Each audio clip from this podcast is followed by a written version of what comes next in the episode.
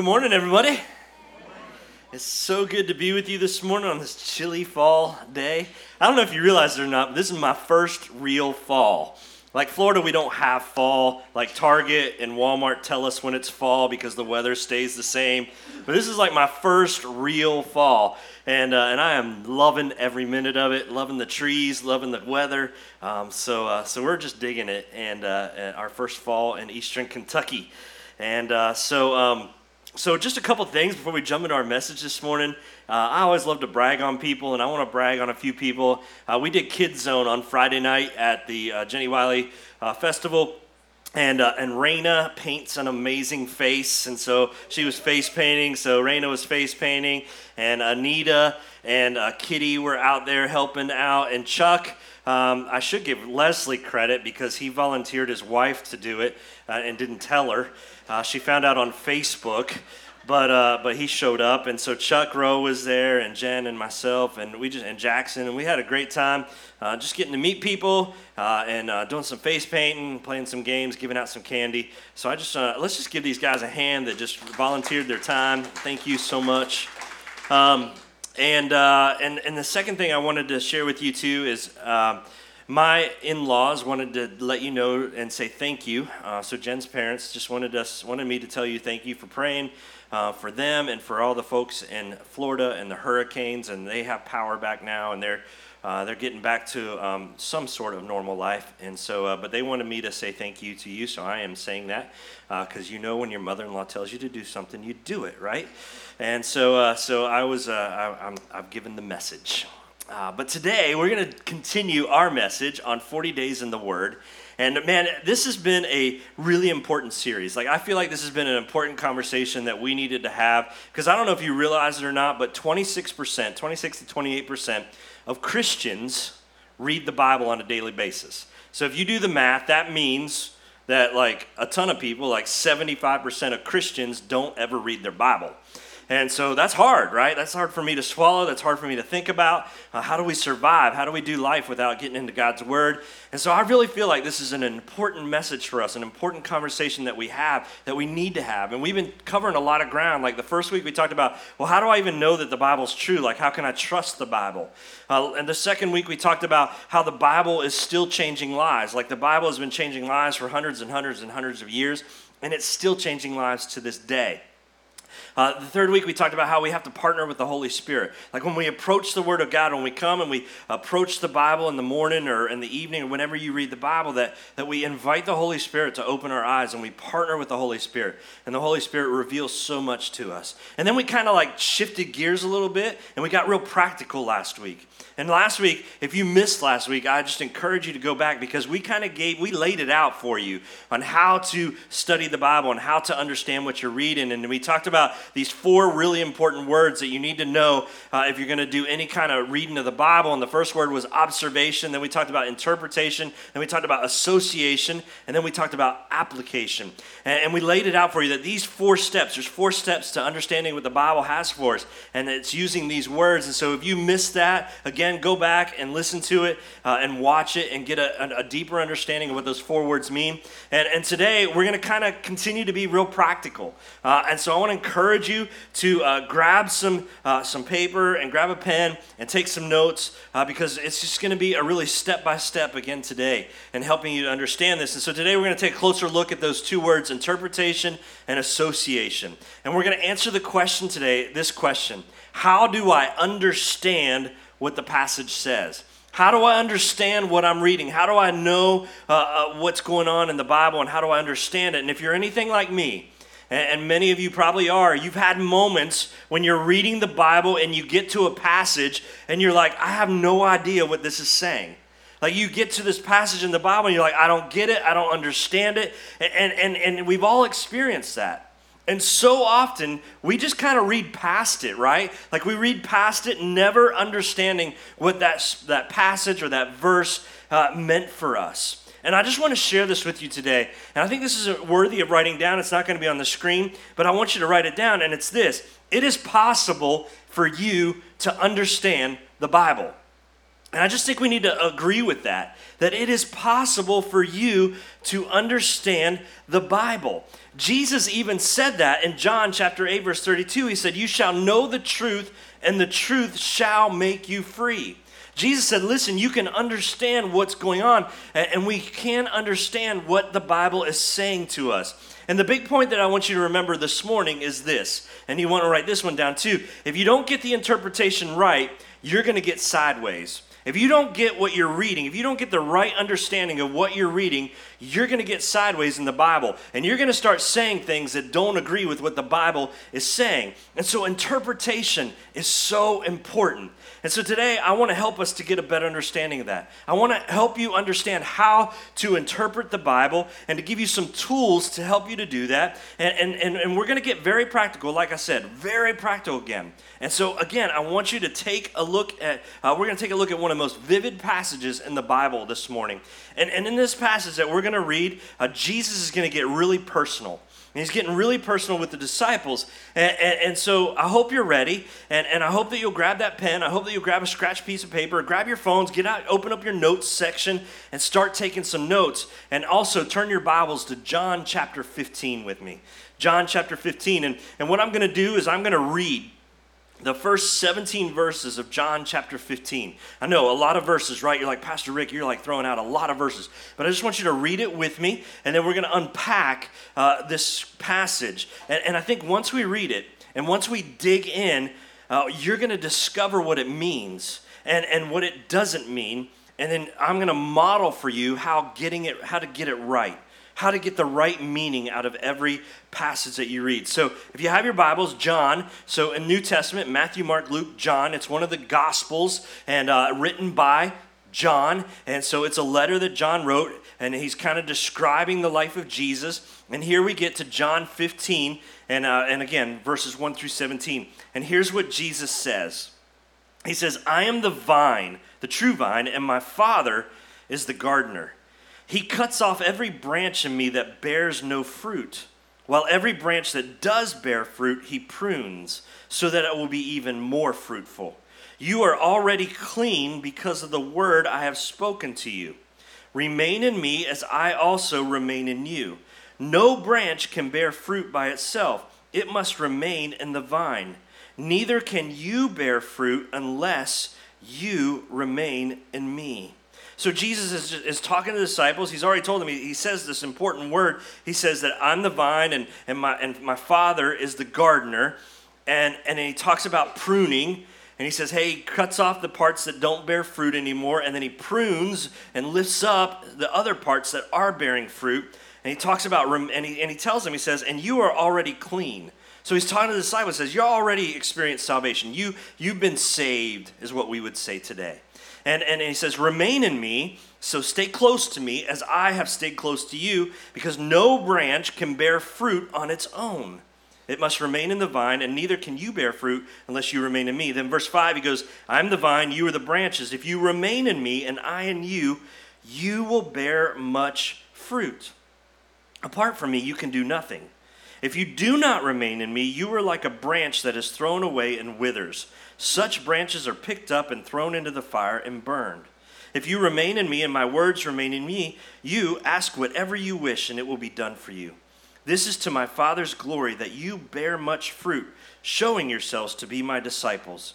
As the Father has loved me, so have I loved you. Now remain in my love. If you keep my commands, you will remain in my love, just as I have kept my Father's commands and remain in his love. I have told you this so that uh, my joy may be in you, and that your joy may be complete. My command is this love each other as I have loved you. Greater love has no one than this to lay down his life for one's friends. You are my friends if you do what I command. I no longer call you servants because a servant does not know his master's business. Instead, I have called you friends, for everything that I have learned from my Father, I have made known to you. You did not choose me, but I chose you and appointed you so that you might go and bear fruit, fruit that will last. And so, whatever you ask in my name, the Father will give you. This is my command to love each other. Now, in these 17 verses that we just read, there is so much spiritual insight. Like, like here's the deal uh, I could not possibly teach this passage in 25 minutes. So just sit back because we're going to be here for a while, all right? No, I'm just kidding. I'm just kidding. We're just going to look at one verse this morning. One verse out of this passage that, because if we took every single sentence out of this passage and picked it apart, we would be here till dinner time and we probably wouldn't even be close to being done. So I want to focus on verse 6. That's the verse I want us to look at today, is verse 6, because verse 6 is one of the most misinterpreted passages in all the Bible. Now, it's not unusual, and you know this probably, it's not unusual for us to misinterpret uh, verses. And it's easy to do. It's easy for us to misinterpret Bibles if you don't have the right tools or if you choose to ignore the rules of interpretation. And so when you're talking about the Bible, uh, you've heard people say something like this well, that's just your interpretation of the Bible. As if they, ha- they can have an interpretation and you can have an interpretation and they both are equally valid. And, and I would argue that that's not true. That the Bible, each verse in the Bible has only one meaning. And, and it may be multiple applications, but it always has just one interpretation. And, and so the Bible means what it means. It doesn't mean 10 different things uh, when it's saying something. And so remember this, and we said this at the very beginning if you don't get the interpretation right, you're going to get sideways when it comes to reading the Bible. So there are right ways and there are wrong ways to interpret the Bible. And if you take a verse out of context or if you misinterpret it, you can make it say whatever you want. And there has been people that have been doing this for a long time. There have been preachers that have been doing this for a long time. They'll take a verse out of the context and make it work for what they want it to say. And any, any verse can mean whatever you want it to mean.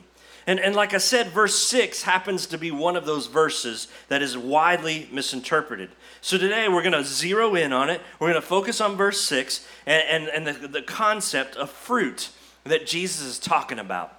And so let's read again verse 6. And here's what it said It said, If you do not remain in me, you are like a branch that is thrown away and withers. Such branches are picked up, thrown into the fire, and burned.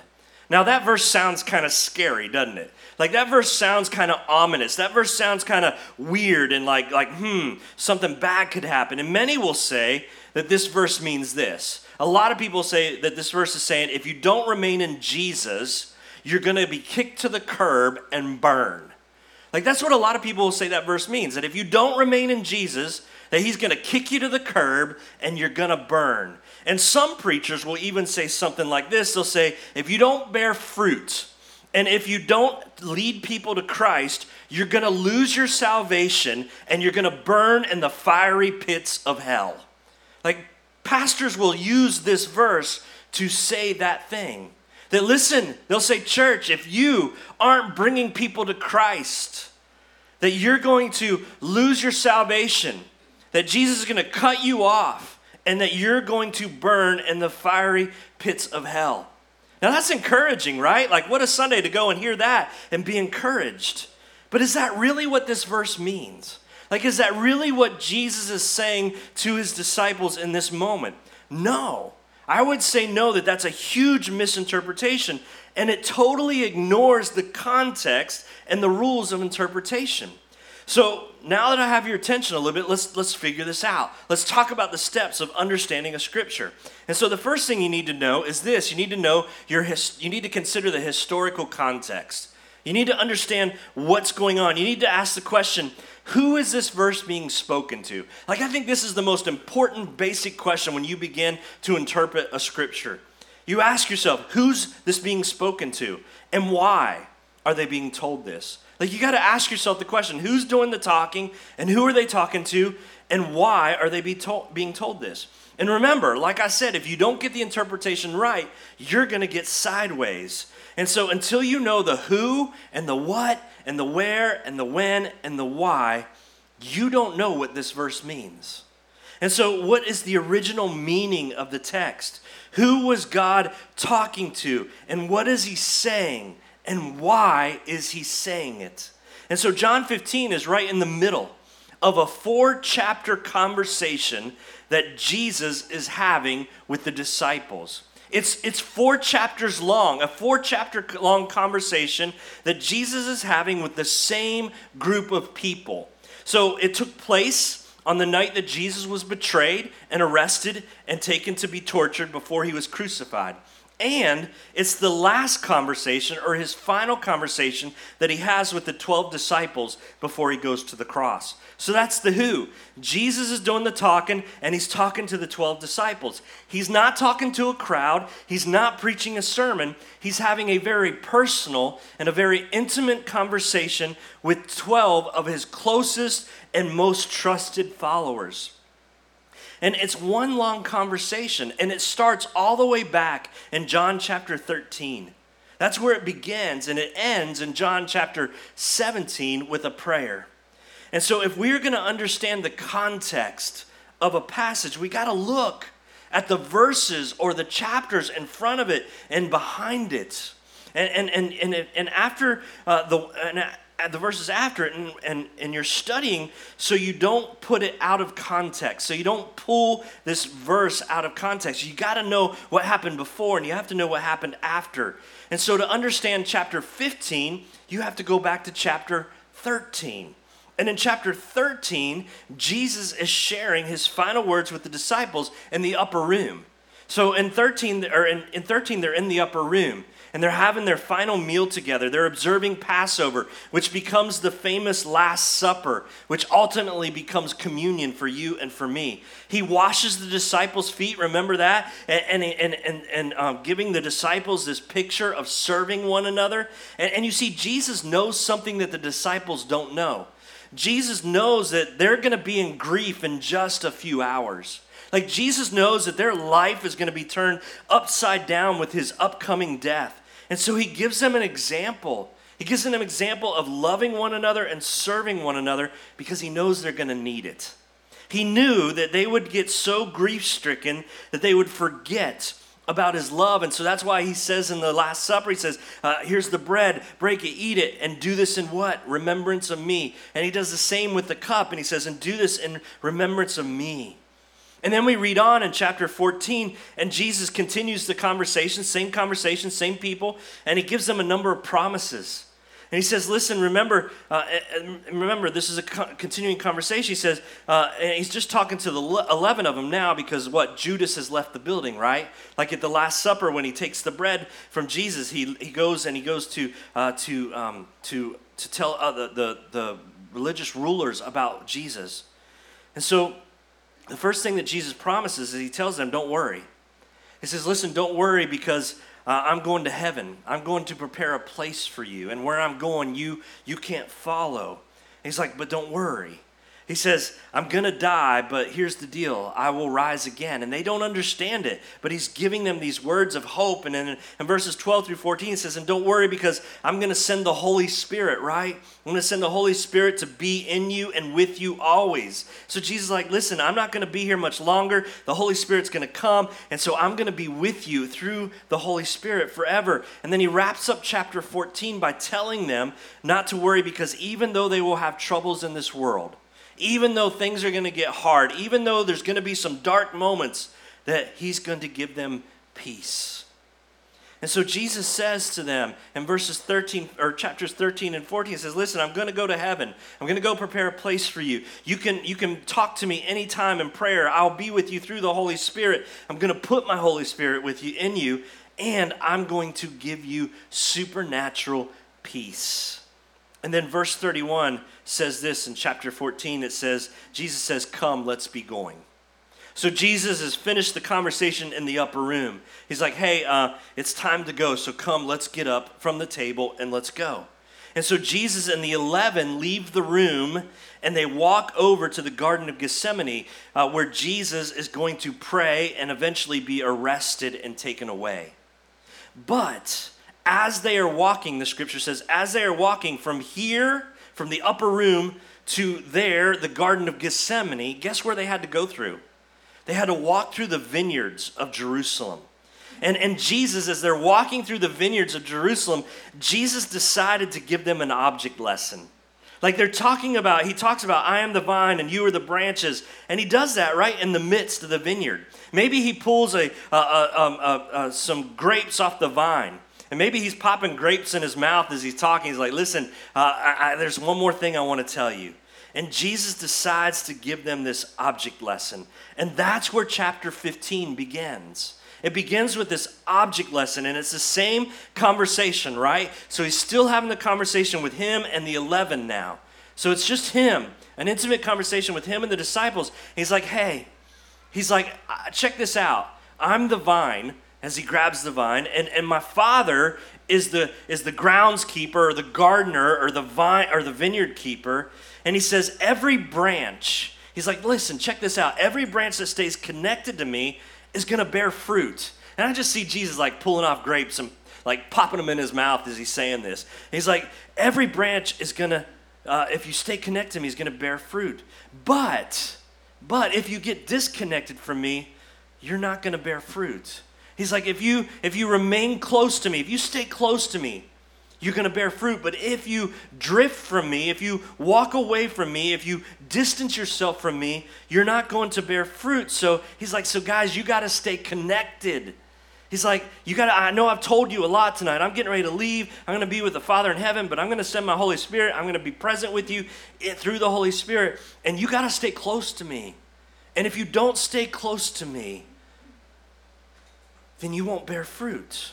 And then at the end of the object lesson, he says this in verse 11. He says, I have told you this. This is why he's told them since the beginning of the, of the conversation, since 13. I've told you all of this stuff. Since chapter 13, I've told you everything so that my joy may be in you and your joy may be complete. Now, that's an important sentence because these things Jesus is saying, these things that I've told you, I have told you for a reason so that you might have joy. And that's called context. That's what understanding what's going on in this passage. And he's talking to the disciples. And, and why is he saying that? Why is he having this conversation with them? To give them encouragement as he prepares to leave them. He's like, guys, I'm not going to be here much longer. Like, my, my hours are counting down. Like, I'm gone in a few hours. And so I want to give you some words of encouragement. I want to give you, these are my last words to you while I'm here on earth. And, and knowing the context, knowing this is the context, what do you think the odds are? Like, what do you think the odds are that Jesus would say something like, So, guys, here's the deal. If you don't bear fruit, you're going to be cut off from me and you're going to lose your salvation and you're going to burn in the fiery pits of hell. Like, what are the odds or the chances that that's what Jesus would say to them? Oh, and I'm telling you this so that you'll be filled with joy. Like, there's no joy in that. Like, that doesn't make sense. The context alone disproves the idea that he's talking about hell. Like, Jesus is not talking about hell here. What's joy? There's no joy in that. And, and so that's not at all what he's talking about. And that's why it's important. It's so important for us to look at the context, to understand the who, what, when, where, and why. And then, secondly, you got to define the key words. Like if there's words in the passage that you don't understand, you need to define them. You need to understand what the words are saying. Remember, if you don't get the interpretation right, you're going to get sideways. And so, if you're going to get the right meaning of a passage, you got to make sure that you understand the, what the word means and what it doesn't mean. And so, remember from last week the word pin. And we said there's 60 different meanings for the word pin. Words have different meanings. You can use the same word in a sentence and it can mean two or three different things. And so it's so important that we understand what the words are. And in this passage, the word love so, anytime you see a word used often in a passage, you want to pay attention to that word. And the word love is used nine times in 17 verses. The word fruit is also used nine times in 17 verses. And most of us, if we look at love, we'll figure out what love means. We understand uh, God's love, and we would understand that. But what about fruit? Like, what is Jesus talking about when he's talking about fruit? Because if God expects me to bear fruit in my life, I better know what that fruit looks like. And so, what is fruit? And people uh, would say, Well, I know what that means. I know that uh, Jesus is talking about. He's talking about the fruit of the Spirit. He's talking about love and joy and peace and patience and kindness and so on. But is this what Jesus is really talking about? because the word fruit is used 44 times in the New Testament, and it's used in a variety of different ways. And, and, and, the, and it has at least 10 different meanings. And so you can't just automatically assume that you know what the word fruit means. Matthew 3 8 uses the word fruit when talking about repentance. And, and in Matthew 26, verse 29, it talks about the fruit of the vine or communion. And, and in Romans chapter 7, verse 5, it talks about the fruit of death. And he's talking about a sinful lifestyle. That's what Paul's talking about when he uses the word fruit. And so those are just three passages that talk about fruit. And so, what does fruit mean when Jesus says that I am and you are to bear fruit? Whatever this is, it's so important. It's got to be important because remember, this is Jesus' final words before checking out. This is his final words to his disciples. These are one of the last things that he'll say to them. And so fruit must be an important part of that. And so that brings up the third principle that you got to understand about interpreting is you got to inter- interpret unclear verses with clear ones. You got to interpret unclear verses with clear ones. And, and so this is what we call association. And remember, like I said, if you don't get the interpretation right, you're going to get sideways. In chapter 15, we find three clear characteristics of fruit. And we find them in verses 4 and 8 and 11. In verse 4, it says this it says, Remain in me, and I, as I also remain in you. No branch can bear fruit by itself, it must remain in the vine. Neither can you bear fruit unless you remain in me. So, the first thing that I'd write down if I was doing this is I would write down that bearing fruit is produced by remaining in Christ. That bearing fruit happens when I stay close to Christ. Bearing fruit happens when I'm spending time in the Word. Bearing fruit happens when I'm loving others as Christ loved others. So it's staying close to Christ. That's pretty obvious and pretty clear. And then verse 8 says, And this is to my Father's glory, that you bear much fruit, showing yourselves to be my disciples. And so the second thing I'd write down is bearing fruit brings glory to God. Like when I bear fruit, I make God famous. When I bear fruit, I put a smile on God's face. So I'd write that down. And again, that's pretty clear. And then we get to verse 11. And verse 11 says, I've told you this so that my joy may be in you and that your joy may be complete.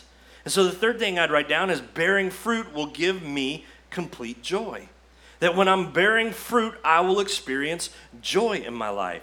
So, bearing fruit, whatever it is, is produced by remaining in Christ. It brings glory to God, and it's going to give me joy in my life complete joy. And so now I really want to know what fruit is, right? Like, I'm like, well, I want to know what this fruit is. And so, what's next? The next step is you look for the most obvious meaning. Look for the most obvious meaning. What is the obvious meaning in the text? Like, this is the exact opposite of what so many people do. Like, so many people will do this. They will tend to go and find some deep hidden meaning. Like, they'll look and say, well, that word and that word are, sandwiched by that word, so that must mean that. And you just start looking for like some hidden treasure uh, in the midst of the text. But, uh, but I want you to know that there really are no secrets in the Bible that there is no Da Vinci code to break, there's no puzzle that you have to solve when you're reading the scriptures. That the purpose of the Bible is to reveal, not to conceal. That that's really the purpose of the Bible. Like the Bible's not there as some treasure hunt that you have to go and search and find the hidden meanings for, like Indiana Jones, and, the, and, and, and you have to figure out all this stuff. That's never the thing. So don't waste your time looking for the secrets and don't make every detail mean something. So, what is obvious in verse 6? When it says, If you do not remain in me, you are like a branch that is thrown away and withers. Such branches are picked up and thrown into the fire and burned.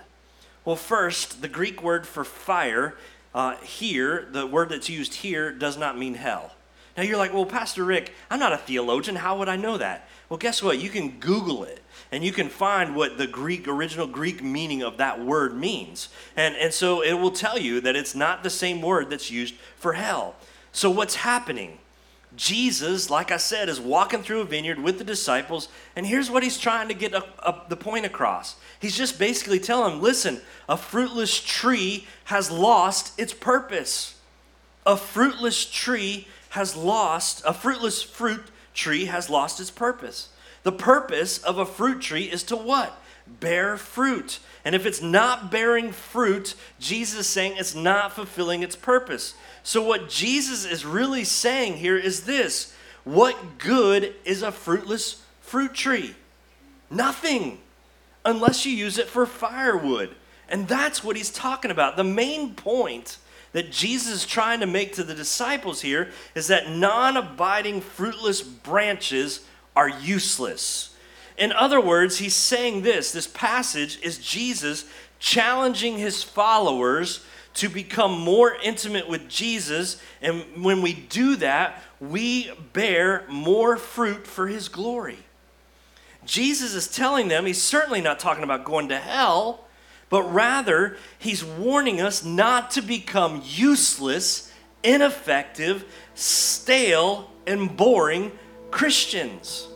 He's like, listen, if you're gonna be one of my followers, you need to stay tight with me. You need to stay close with me. You need to be intimate with me in, in our conversations and spend time with me on a regular daily basis because if you don't, here's what's gonna happen you're gonna become useless, you're gonna become purposeless, you're gonna become stale, you're not gonna be bearing fruit. So here's the deal a text without context is just an excuse to make up anything that you want. And so often Christians are reading God's word and they're just making it up as they go along. And that's not what God wants for us. Like, He wants us to understand the text and understand what we're reading. So I hope that today, I hope that you'll see how important it is, how important it is to read a passage in its context as you attempt to interpret the passage. Listen to me. Don't just blow by passages you don't understand. Like, stop and take the time to try interpreting the text. And if you don't understand it and you can't get a grasp on it, that's when you get some help. You say, hey, Pastor Ricc, or you say, hey, to someone that uh, maybe uh, is really biblically uh, knows a lot about the Bible, and you just say, hey, would you help me understand this text? Like, don't blow by it. Don't ignore it. Don't just say, oh, that's not for me because I can't understand it. Try to interpret it, try to understand it. Because here's the deal if you don't get the interpretation right, you're to get sideways.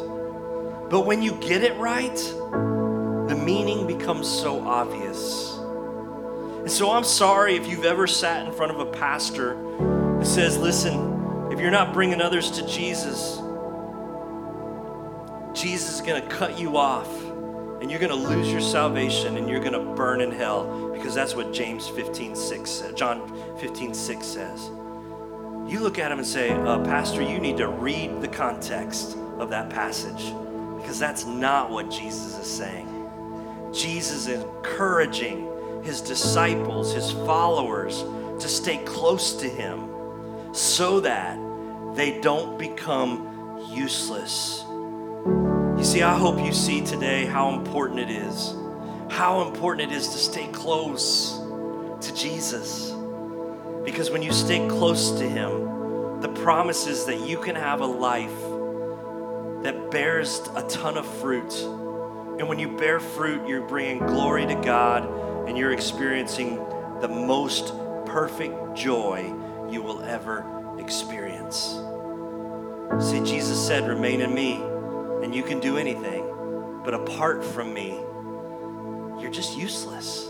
You can do nothing. He's not talking about losing your salvation, He's not talking about burning in hell. He's talking about staying close by His side.